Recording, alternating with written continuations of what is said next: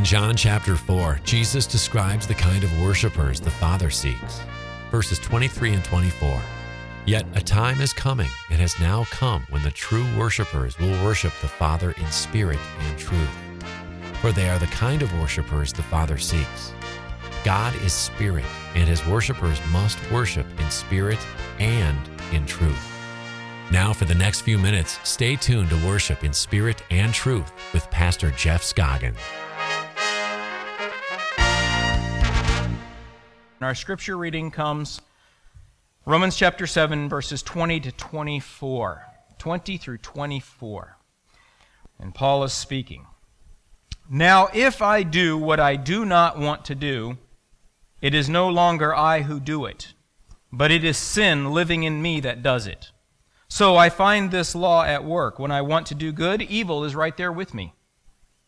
For in my inner being I delight in God's law, but I see another law at work in the members of my body, waging war against the law of my mind and making me a prisoner of the law of sin at work within my members. What a wretched man I am! Who will rescue me from this body of death. Let's bow our heads. Father in heaven, what a tremendous privilege it is to open your word and to be able to explore its depths. I pray that we would sense your spirit here speaking to us, that our hearts and our minds would be touched. Give me the right words so that we will be led to your throne this morning. In Jesus' name I pray. Amen. Okay, a little bit of a, uh, a quiz here, all right? Answer quickly. What color is paper? White. Okay, it's easy. That's all right. What color is, uh, what color are clouds? What color are our walls? Not all of them, but yeah, white. What color is this uh, piece of Kleenex? Yeah. What do cows drink? Good. What, milk, water, milk. I guess when they're calves, they drink milk. But normally, you don't go out and milk the cows by giving them milk, right? You go out and you water the cows. Nine times out of ten, the person answering says cows drink milk. Why? Because we've been thinking in white. We developed a little bit of a habit, an instantaneous little bit of a habit that made our minds think in a specific way. Everybody has habits. The way that you eat is a habit. The way that you answer the phone, the way that you shower, the way that you dress, how you come to work, how you wake up in the morning. All of these are habits. Life is made up of habits. Most of what we do each day relies on habit. Some are good, some are not. We are rightly called creatures of habit. Unfortunately, some of those are bad ones. For some, we have bad sleeping habits. Some have bad eating habits. Some have habits of gossip. Some have drinking and smoking habits. Some have bad sexual habits. Some have gambling habits. Some have bad temper habits. Some have bad work habits. Some have habits of complaining and negativity. The list could just go on endlessly, right? of our habits. Fortunately, our bad habits are at least somewhat reasonable or understandable, aren't they? It's other people's habits that are a problem. Right? That's what Mark Twain once said. Nothing so needs reforming as other people's habits. Still, most of us would probably agree that it would be good for us to let go of a few things in our lives, some of our own habits, but we found that it's not so easy to do. Probably the most difficult part of overcoming an undesirable habit is arriving at the place where you really want to change it enough that you're going to actually do something about it. Something, take some serious steps to do whatever it takes. And I suppose part of that is because we don't really recognize how far reaching the consequences of our habits are. Maybe if we understood the cause and effect relationship and if we understood how our habits affected our spiritual lives, maybe we'd be a little bit more serious. Bad habits hinder our relationship with Jesus. Do you agree with that? They do. Bad habits are actually a sin. Because what is a bad habit? A bad habit is something that hurts either you or somebody else or both. And if you knowingly are harming some other person, that's wrong. So, we're going to search through the Bible today for some practical steps for overcoming undesirable habits. Christian author Ellen White writes Even one wrong trait of character, one sinful desire persistently cherished, will eventually neutralize all the power of the gospel. It's pretty serious. One persistent sin, persistently cherished sin, can block all the power of the gospel in our lives. But now here's Paul in our scripture reading, Romans chapter 7. This is what he says. I'm going to read it again.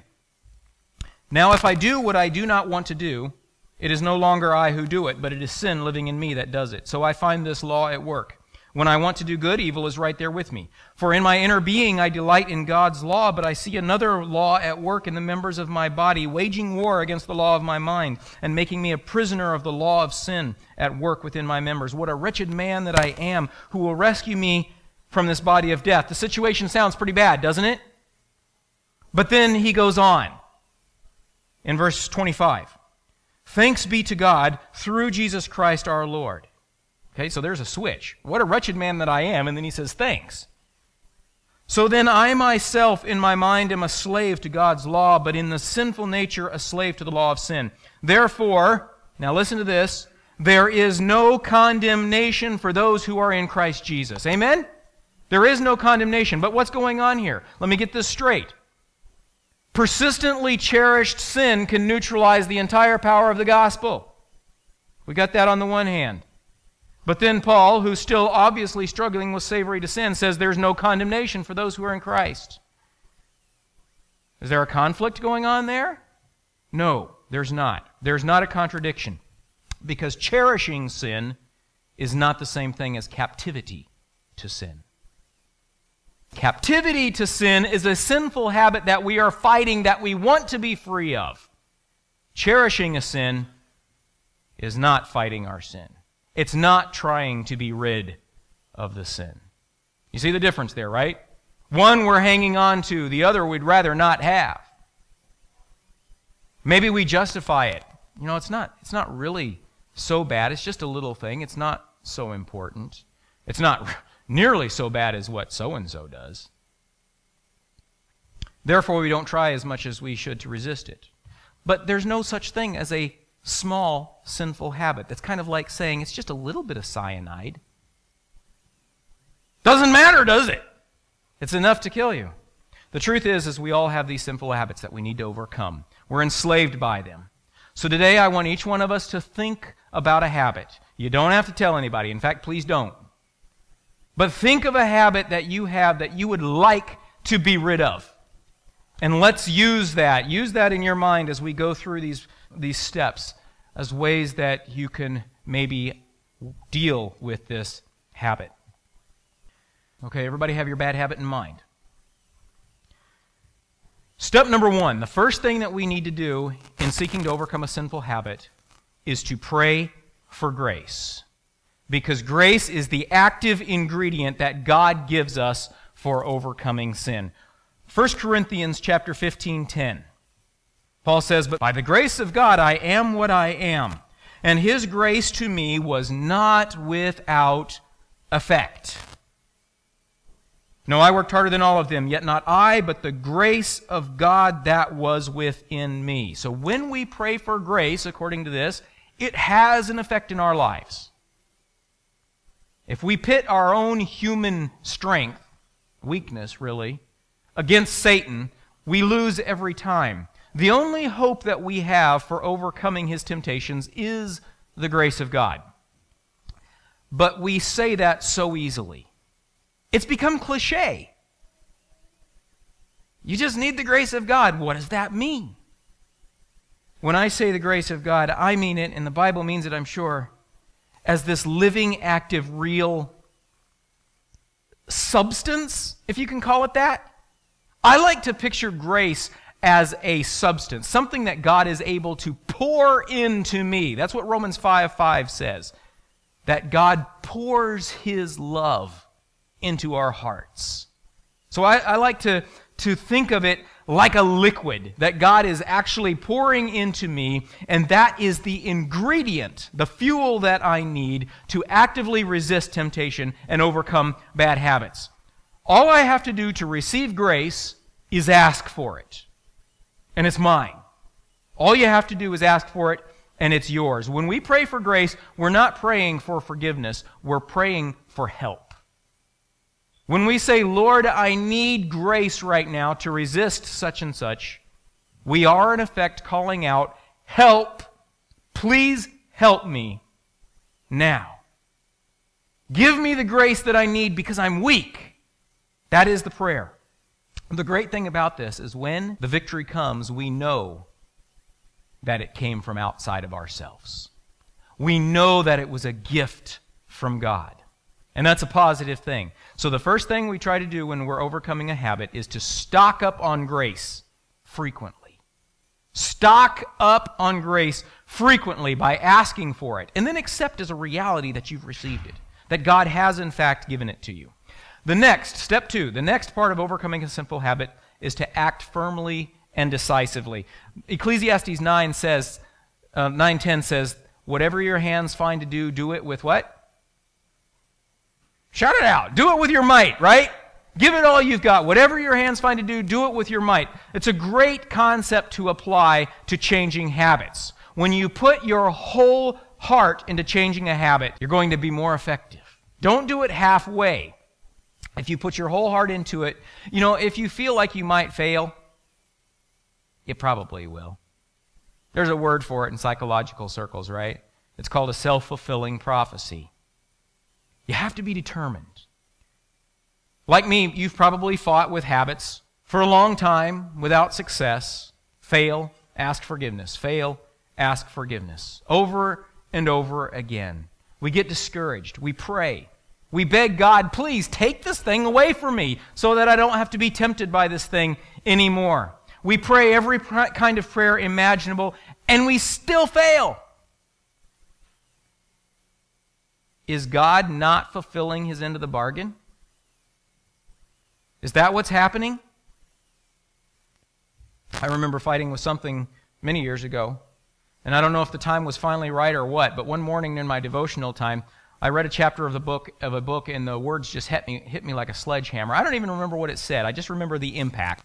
But as I prayed that morning, I made a decision about this habit like I had never done before. I was so determined that I decided what I needed to do was put some teeth into the promise that I was making God. In other words, if I fail again, Lord, there's going to be this consequence. And for me, I chose a financial consequence. this is what I'm going to do. It was small enough that I would actually do it, big enough that I didn't want to. You know what happened? I suddenly began to guard against even the thought of this habit coming near me. Maybe it was a selfish reason. You know, I didn't want this financial consequence to hit. But I knew from experience that if I allowed that thought to come into my mind and if I dwelt on it, it would soon overcome me. That habit was just too much ingrained. And then I'd be facing this financial consequence. I learned something very important for myself that day. God never withheld grace from me when I failed. I wasn't taking hold of it.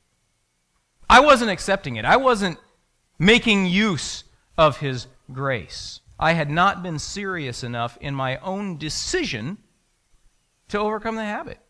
It wasn't my own power, it was my decision. When I made that firm decision, God's grace turned out to be plenty sufficient. Plenty. He wasn't withholding grace, I wasn't accepting it. If we want to overcome a sinful habit, we've got to get to the point that we're willing to act decisively. Set up guards, do whatever it takes, but be deadly serious about your decision. Number three, the next thing we do to overcome a sinful habit is to stop the first impulse. 2 Corinthians 10:5 counsels us to take every thought captive. Every thought captive. Here's a metaphor. A habit is like a large boulder on top of a very sharp mountain. And as long as that boulder is perfectly balanced there, you can hold that boulder in place with a single finger. But if you decide to let it come toward you just a little bit, all of a sudden you've got to put more strength. And if you start to let it roll, forget it. You're going to be crushed. A sinful habit is the same thing. At the first impulse, the first hint of the thought, you can hold it back pretty easily by throwing the thought out now. Unfortunately, though, most of us entertain the thought. We toy with the temptation. We let it get heavier. We let that boulder come off balance just a little bit. What's the problem with thinking about it? In overcoming a sinful habit, learn to throw out the very first impulse. Now, I realize that that might not work so well with a, an actual physical addiction. I mean, tell a heroin addict, just don't think about it. Okay, that's a little bit unrealistic. Your body is in shakes and convulsions and headaches and whatever. That's a different situation. But most of our habits are not that. We might think it's a physical addiction, but it's most of them really aren't. Generally speaking, our habits are not physical addictions. Stopping the first impulse by throwing out the, the first thought is possible and it is effective in most cases. All right, Next, another way to overcome sinful habits is by avoiding those things that remind us of the habit. Ephesians 5:12 Paul says that we shouldn't allow some bad habits even to be mentioned among us. Hmm. Ephesians chapter 5 verse 12 for it is shameful even to mention what the disobedient do in secret. We shouldn't even discuss some things, he says.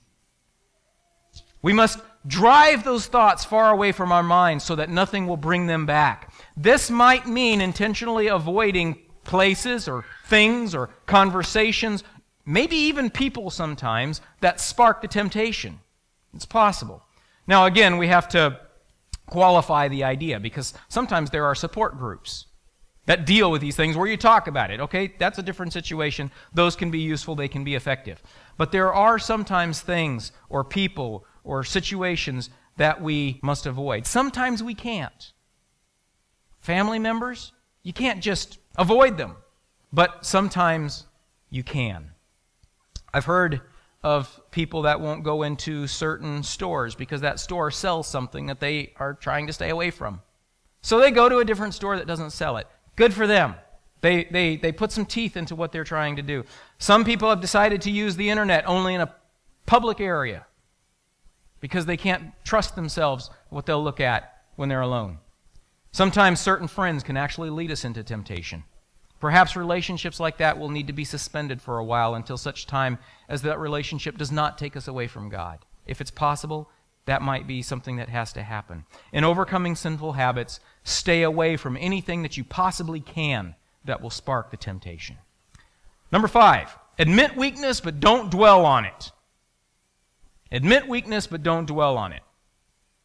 We just read how Paul felt himself to be a, a, terrible person. Oh, wretched man that I am, who will deliver me from this body of death? And then he says in 1 Timothy chapter 1, verse 15, he shows how, how little he thinks of himself. He says, Christ Jesus came to this world to save sinners, of whom I am the worst. Okay, he recognizes his weakness. He admits how weak and sinful he is. He knows it. He's well aware. But he did not live there. God used him anyway. Even while he was growing spiritually, God used him anyway. God said, My strength is made perfect in your weakness. We're weak to stop our bad habits, it's true, but God promises strength overall. This calls for patient endurance. There's no question about it. Admit your weakness, but don't let it bring you down because God is by your side and He promises to bring you victory. Live there. Number six. Another step to avoiding sinful habits is to be balanced and avoid extremes. For instance, maybe somebody needs to overcome a bad eating habit. That person cannot say, I'm just going to stop eating. Right? That's an extreme. You've got to eat to live. Or say someone has a problem with exercise. The first thing to do, say, when you say, I'm going to start exercising, is not to go out and run a marathon the very next day. Right? There's balance here. In fact, speaking of, of competition, there, an athlete, 1 Corinthians 9.25, Paul says, everyone who complete, competes in the games goes into strict training. And they do it to get a crown that will not last. We do it to get a crown that will last forever. As part of his strict training, a, an athlete knows that he's got to eat, right? But he's careful what he eats. He plans the way that he eats. Jumping to extremes isn't helpful. Now, sometimes it is. If you're dealing with pornography, go ahead and quit cold turkey. That's the extreme that's good. But there is balance and there is extremes to be dealt with in breaking sinful habits. Number seven, another way to overcome a sinful habit is to fill the vacant spot with something good. The philosopher Erasmus said, A nail is driven out by another nail. Habit overcomes habit. Someone who wants to give up reading a certain kind of book, for instance, may choose to replace that habit with reading a different kind of literature. Find another habit that you will enjoy, at least with some cultivation. Matthew 12 tells the story about a man who had a demon cast out of him. But the demon couldn't find anywhere to go, and so it came back to the man. You remember this story? Matthew chapter 12, beginning in verse 43. When an evil spirit comes out of a man, it goes through arid places seeking rest and does not find it. Then it says, I will return to the house that I left. When it arrives, it finds the house unoccupied, swept clean, and put in order. Then it goes and it takes with it seven other spirits more wicked than itself. And then they go in and live there, and the final condition of that man is worse than the first. That is how it will be with this wicked generation. So when the evil spirit returned and he found his house swept out and clean but unoccupied, he had a place to live again. The man had cleaned up his act. He had gotten rid of these bad habits. He had kicked the evil spirit out but he had neglected to fill his life up again with good things. So the demon went out and found seven more demons to join him, and they all moved back in to the empty life. The moral of the story, for today anyway, is when you kick out a bad habit, intentionally fill the empty space with something good. You've got to fill the empty space with something good. Understand, though, that when you're changing a habit, you can't expect, at least in the beginning, to enjoy the new habit as much as you enjoyed the old.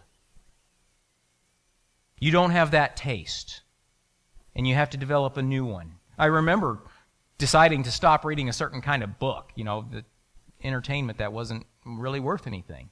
And when I started reading more productive reading, it was kind of like eating broccoli, you know, bland food. I'd been used to something more spicy, but you know what? I soon developed a taste for the new kind of reading, and now, frankly, I don't have any taste for the other. It goes away. Last thing that we're going to look at in overcoming sinful habits is to intentionally feed our minds a healthy mental diet. We say garbage in, garbage out. You've heard that probably from a lot of people, not the least of which was Jesus himself. He said in Matthew 12, 35, The good man brings good things out of the good stored up in him, and the evil man brings out evil things from the evil stored up in him. So whatever you put into your mind, that's what's going to come back out of it.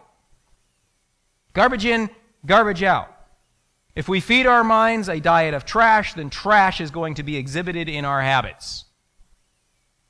If we have a habit of anger and we continue to feed that anger and allow it to live, you're going to have be stuck with that habit. In order to vanquish a sinful habit, we have to starve it of fuel. Maybe you've seen this story going around on the internet a while back, a Native American story where the grandfather, in fact, I'm going to read it. A grandfather said to his grandson, who came to him with anger at a friend who had done him injustice, he said, Let me tell you a story. I too have felt a great hate for those who have taken so much with no sorrow for what they do. But hate wears you down and does not hurt your enemy. It is taking poison and wishing your enemy would die. I have struggled with these feelings many times. It is as if there are two wolves inside of me. One is good and does no harm. He lives in harmony with all around him. He does not take offense when no offense was intended. He will only fight when it is right to do so and in the right way. But the other wolf, ah, he is full of anger. The littlest thing will set him into a fit of temper. He fights everyone all the time for no reason. He cannot think because his anger and his hate are so great. He is, it is helpless anger, for his anger will change nothing. Sometimes, he said, it is hard to live with these two wolves inside of me, for both of them want to dominate my spirit. The boy looked intently at his grandfather's eyes and asked, Grandfather, which one wins? The grandfather smiled and quietly said, The one I feed the one I feed. We starve bad habits by feeding our minds a diet of good things and intentionally avoiding bad or maybe even what we might consider neutral things. nothing is really neutral when you think about it. Philippians 4 8 says that, finally, brothers, whatever's true, whatever's noble, whatever's right, whatever's pure, whatever's lovely, whatever's admirable, if anything is excellent or praiseworthy, think about those things. It's interesting that these were stated from a positive standpoint, not a negative standpoint. God does not say, avoid what is false, avoid what is not noble, avoid what is wrong, etc. If He did, then we could defend certain habits by saying, well, there is nothing wrong with it. Because it's not false, it's not ignoble, it's not impure. But since it's worded from the positive, we have to answer those questions with a firm yes in order to think that it's good brain food. Is it positive? Is it good? So when we pick up a magazine, pick up a book, pull up an internet site, we can quickly run through the list. Is what I'm about to feed my mind admirable? Is it good? Is it noble? Is it excellent? Is it praiseworthy? If I can't say yes, then I probably ought to put it away. Read the back of your DVD cover. Run through the list, and you'll know whether it's good brain food or not. When you stop on a channel on a TV, run through the list. You'll know. If you can't answer yes to those questions, then your brain can do better. Nothing exists out there that doesn't affect us one way or the other. It either leads us toward God or it leads us away from God. It doesn't leave us in the middle. There is no neutral ground. If you want to control your habits, pay attention to what you feed your mind. Okay, just quick overview again, really quick. Step number one, pray for grace. Step number two, act firmly and decisively. Step number three, stop the first impulse. Step number four, stay away from temptation prone places or things or people. Number five, admit weakness, but don't dwell, don't live there. Find balance, avoid extremes, find a substitute good habit, and feed your mind a healthy mental diet. Our habits are important, maybe more important than we understand in living a life that is pleasing to God. God will give you the grace to overcome bad habits. We can do it in His power. But when He gives us that power, we've got to act on it. Christian author C.S. Lewis says of bad habits the smallest good act today is the capture of a strategic point, which from a few months later, you may be able to go on to victories you never dreamed of. May God's grace fill us, each one, and give us the victory over our sinful habits as we cooperate with His grace and we are transformed back into His likeness.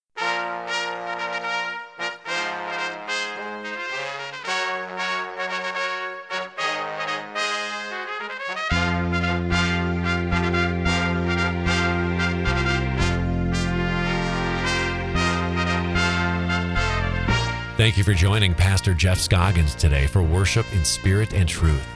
We would love to hear your thoughts about the program, and your financial support is also greatly appreciated so that we can continue bringing you these kinds of programs. Tell your friends they can find the program Spirit and Truth right here on this station. Stay tuned for contact information and more details from your local station to follow. Until next time, keep your mind fixed on Jesus.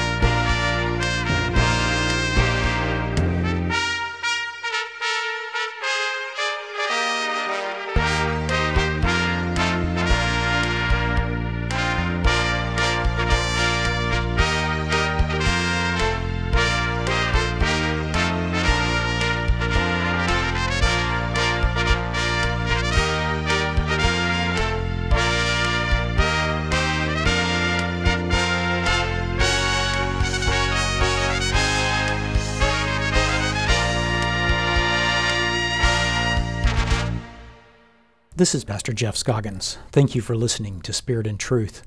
Often listeners contact me or the station wanting to know how to get a copy of a specific program or more information. All of these programs are archived as podcasts, and many of them are on video as well. You can find relevant links at my website, www.scoggins.biz. You will also find books and Bible study resources there as well. So if you didn't get to hear one of these programs all the way through or missed one in a series, you can find it by visiting scoggins.biz. That's S C O G G I N S dot B I Z.